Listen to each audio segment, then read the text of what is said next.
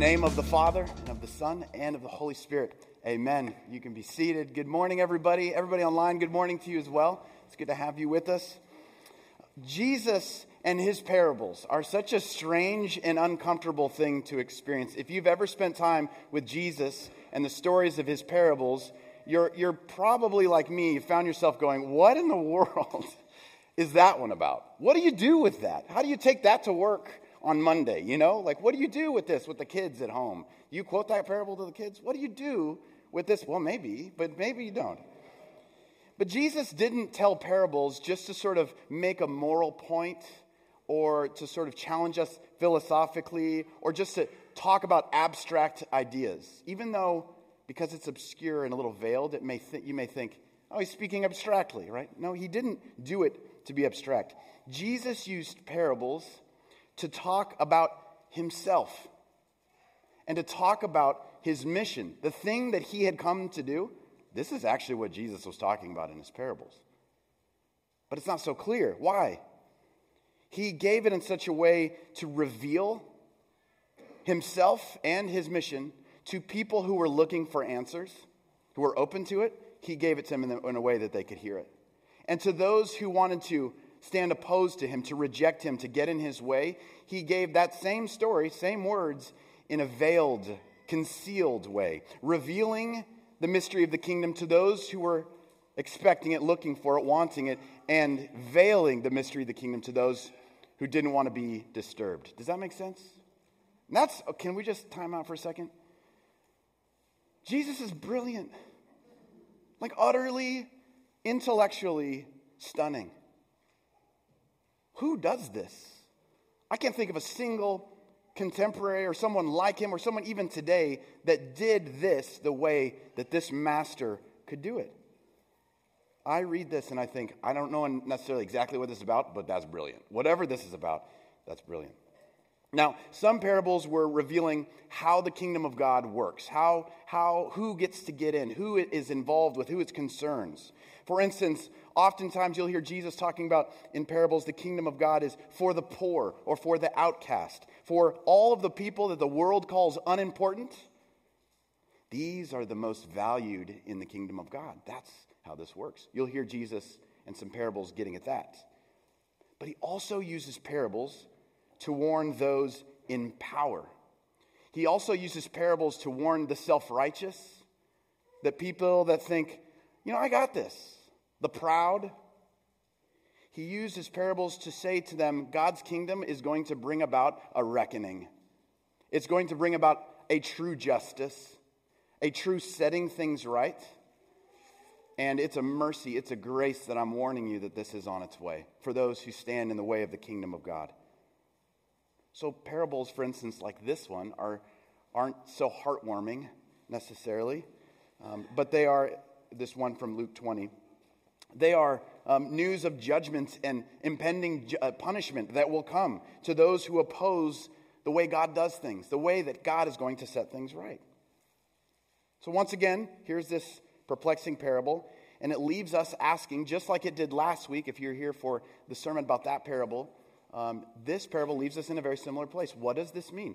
And especially, where am I in this story? Again, this isn't about abstract ideas. Jesus is talking about himself and what he's doing. And he's inviting us into this story and, and prompting us to say, What is this about me? Where am I in this story? What truth is being revealed to me here, being offered to me here? That I could dare to discern or just reject and dismiss and move on? Some of the questions I want to just spend some time with you all together this morning. So let's look at verse 9 where we began. I just want to walk through this just a little bit. The context. Let's start with some context. Notice that Jesus is, just like last week, addressing scribes and Pharisees, the chief priests um, sorry, the scriptures say the scribes and chief priests. Last week it was scribes and Pharisees, but it's kind of the, the same group of uh, people in the religious establishment elite, those in power in the temple, in this religious system. And before, if you remember last week, they were challenging Jesus about his, good, his bad company, right? The sinners and tax collectors that he was hanging out with. Now, these scribes and chief priests are challenging uh, Jesus' authority Who are you to speak to us this way with this authority? Who are you to talk definitively and authoritatively about God's kingdom and the way God does things? Who are you to tell us? Notice their power and their sense of authority is totally backward, is totally upside down when it comes in contact with Jesus Christ. We know who he is. I think they're struggling with that. We know him as the Messiah, Christ's God's own son, and they're saying to him, "What authority do you have to come to the temple and teach us about God?" That's kind of funny for us to watch. Jesus refuses though. They say, "Show us your credentials," and Jesus says, "I'm not." No. He refuses to submit to them. Instead, he offers them this parable. That whole context, it actually really matters because it's doing a certain kind of work in that dynamic, in that group of people. But Jesus, he also didn't just sort of pull this story out of thin air, like, I don't know, let me, let me tell a story, I'll just make it up on the spot. No, he is actually retrieving this ancient prophecy from Isaiah 5 about God planting a vineyard. Did you know this? Cultivating this land, God was he was up to this, protecting it, creating this oasis of goodness for his people to flourish. But this vineyard that God was making, it was overrun by injustice, by violence, by selfishness, by sin and suffering. And let me read to you in Isaiah 5, verse 7. Um, the, in the whole prophecy in Isaiah, it kind of goes on and on. And right in 7, there's sort of a peek behind the curtain. In case you're not catching what this is about, um, Isaiah's prophecy pulls back the curtain and says, Let me just like interpret this a little bit for you. And this is what it says in verse 7 For the vineyard of the Lord of hosts is the house of Israel, and the men of Judah are his pleasant planting. And he looked for justice, but behold, bloodshed. For righteousness, but behold, outcry. And it's interesting to me that Jesus retrieves this prophecy in Isaiah 5 as an answer for this challenge to his authority, to the scribes and the chief priests. Retrieving this prophecy to respond to the challenge of authority. I think this is really fascinating. And it's clear that the vineyard owner in Jesus' parable is God, right? The Father. The tenants of the vineyard, that's Israel. It's same in keeping with Isaiah 5. Uh, the messengers are the prophets. Again and again, they, God sends prophets. And what does Israel do to the prophets? Well, they kick them out and murder them, things like that, right? And then the fruit of the vineyard is repentance and union with God, coming home, right? And finally, the son of the vineyard, the owner's son that he sends, surely they will respect him. Who do you guys think that is? Jesus of Nazareth, of course. Just like the prophets was kicked out and killed. And it's no small detail, and trust me, this did not go overlooked by the early church fathers that Jesus was crucified just outside the city gates, kicked outside the vineyard and killed. Interesting, isn't it? At the end of the parable in verses 15 through 16, our Lord, he poses this question. Listen to this. This is, this is sort of the meat and potatoes of the situation here. What then will the owner of the vineyard, vineyard do to them? He will come and destroy those tenants and give the vineyard to others. That's the answer Jesus offers. And when the crowd heard this, they said, Whoa, hold on a second. No way. Surely not. But he looked directly, uh, directly at them and said, kind of like, Explain this to me then. What then is this that is written? The stone that the builders rejected has become the cornerstone. He's quoting Psalm 118 here. He goes on, everyone who falls on that stone will be broken to pieces, and when it falls on anyone, it will crush them. Now, reconcile this kind of comment out of the Jesus that you know, that's typically not threatening violence, right? And you think, well, what, how do you make sense of a Jesus that speaks like this? I think it's really helpful. Again, why context is, is so important here. Jesus is not sort of indiscriminately threatening random people here, right? He's not just issuing this general threat of watch out to just anyone. This was aimed at the scribes and the chief priests that he directed this to. And in case we're wondering, like, well, Sean, are you sure Look, guys, I'm going to say it. The Bible says, okay? Verse 19 says, they perceived that he had told this parable against them. Yeah. This was clearly a shot across the bow to scribes and the chief priests. And this, he didn't even come out and say it, but this is the brilliance of Jesus that he could be loud and clear with these folks. Loud and clear, and they knew it, revealing and concealing an insight into who he was and what he had come to do. And for those in the crowd who are hearing this, those who maybe weren't part of sort of the elite power establishment of the, the, the religious institution, those who were looking for answers, the poor, the needy, those Gentiles who are maybe on the outside of the fold thinking, like, who is this rabbi walking around healing, announcing God making things right in the world? I, w- I want to know what's going on here. For those, there's a story that is revealing, uh, that is revealing who Jesus is to them. He is the one that God is sending to make things right. And through this Jesus, God will give them the vineyard. Remember that part of the parable? And he's going to give the vineyard to others. You know who those others are hearing this? Going, oh, we know who those others are. Sweet. God has good news for us. Our needs will be tended to. We will be in, invited into the loving kindness of God's oasis, his goodness. We can come back home with him too revealing and concealing all at the same time to different people. And for those in power who'd rather hold on to their authority and just say, Jesus, leave us undisturbed. We're fine. We have what we want. For those, they're given a real crystal clear warning about judgment that is coming. And it should be scary and it should be sobering, right? They may reject him but this stone that they reject will become the cornerstone of the new temple that God and his world is setting up through Jesus. This is the one, though they reject him, through that rejection will bring salvation for all and judgment to anyone who gets in the way of that. Let me put this really, maybe a little bit more plain. God does not negotiate or accommodate with competing powers in his kingdom. There's just no, there's no peace talks with God. He has nothing to gain.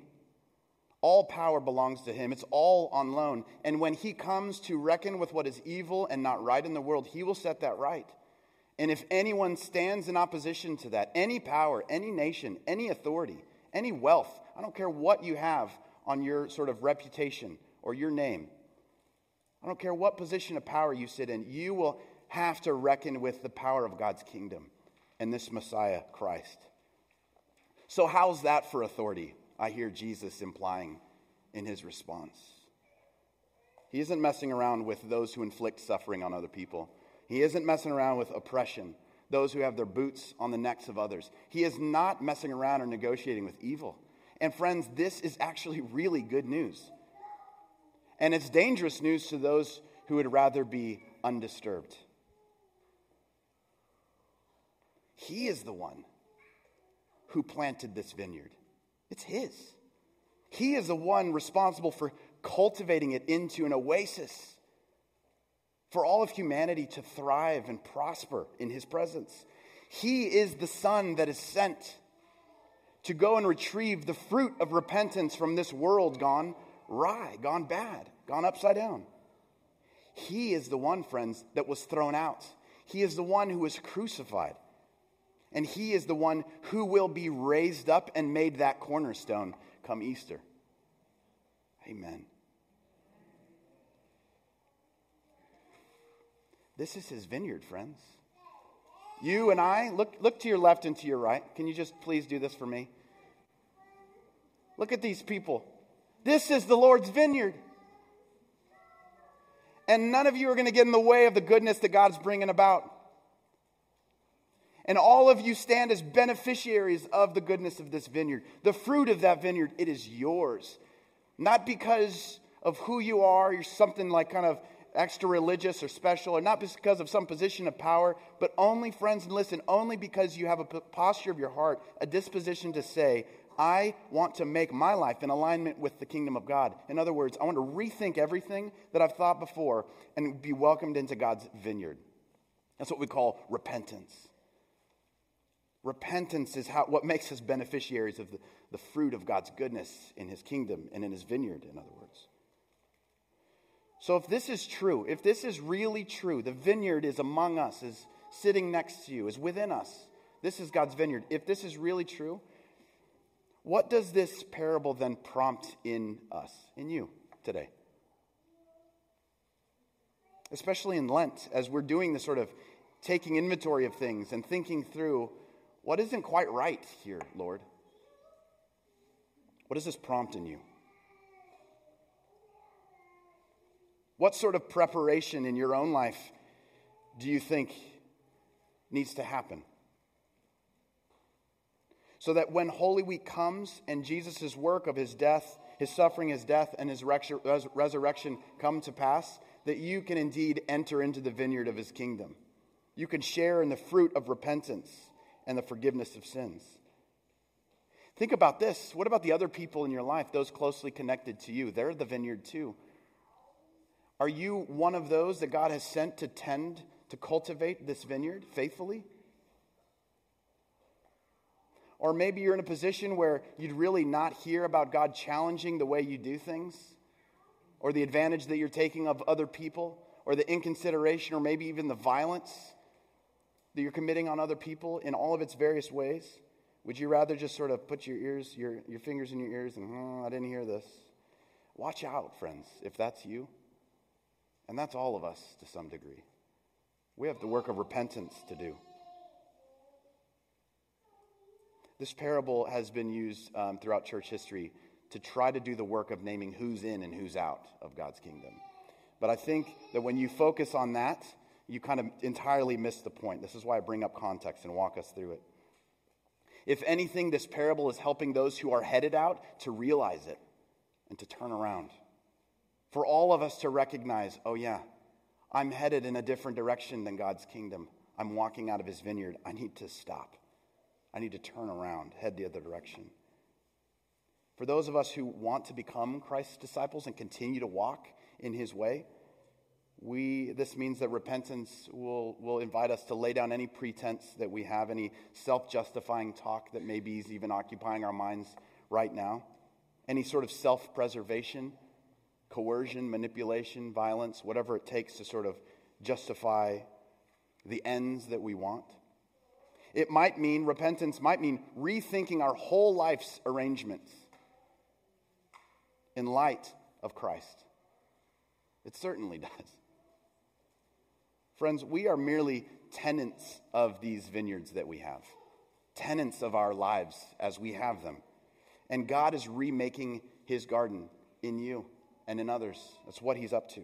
That's who Jesus is, and that's what he's doing. And he's doing it by planting his own body in the ground of your life and growing up this lush, beautiful kingdom.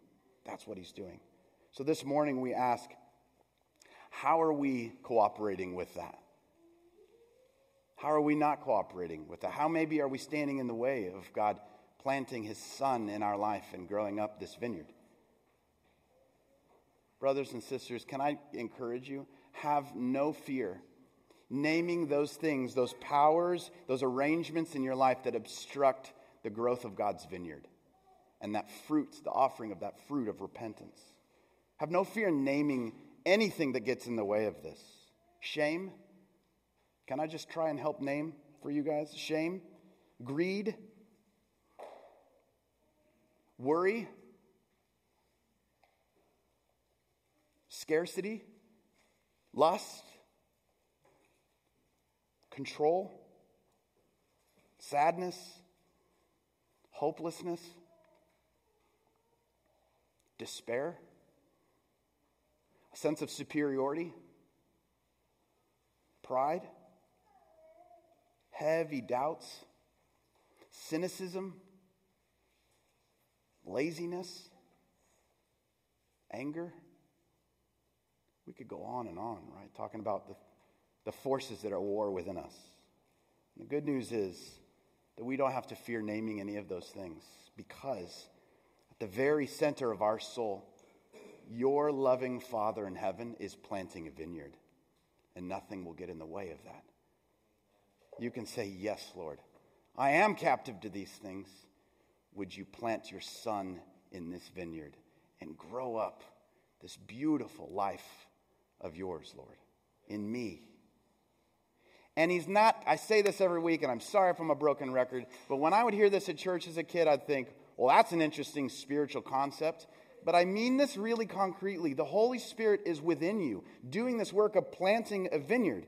And even now, in this meal, friends, in this meal, you are receiving the seed of that vineyard in your life, in your body. And all of you are. God is indeed planting a vineyard.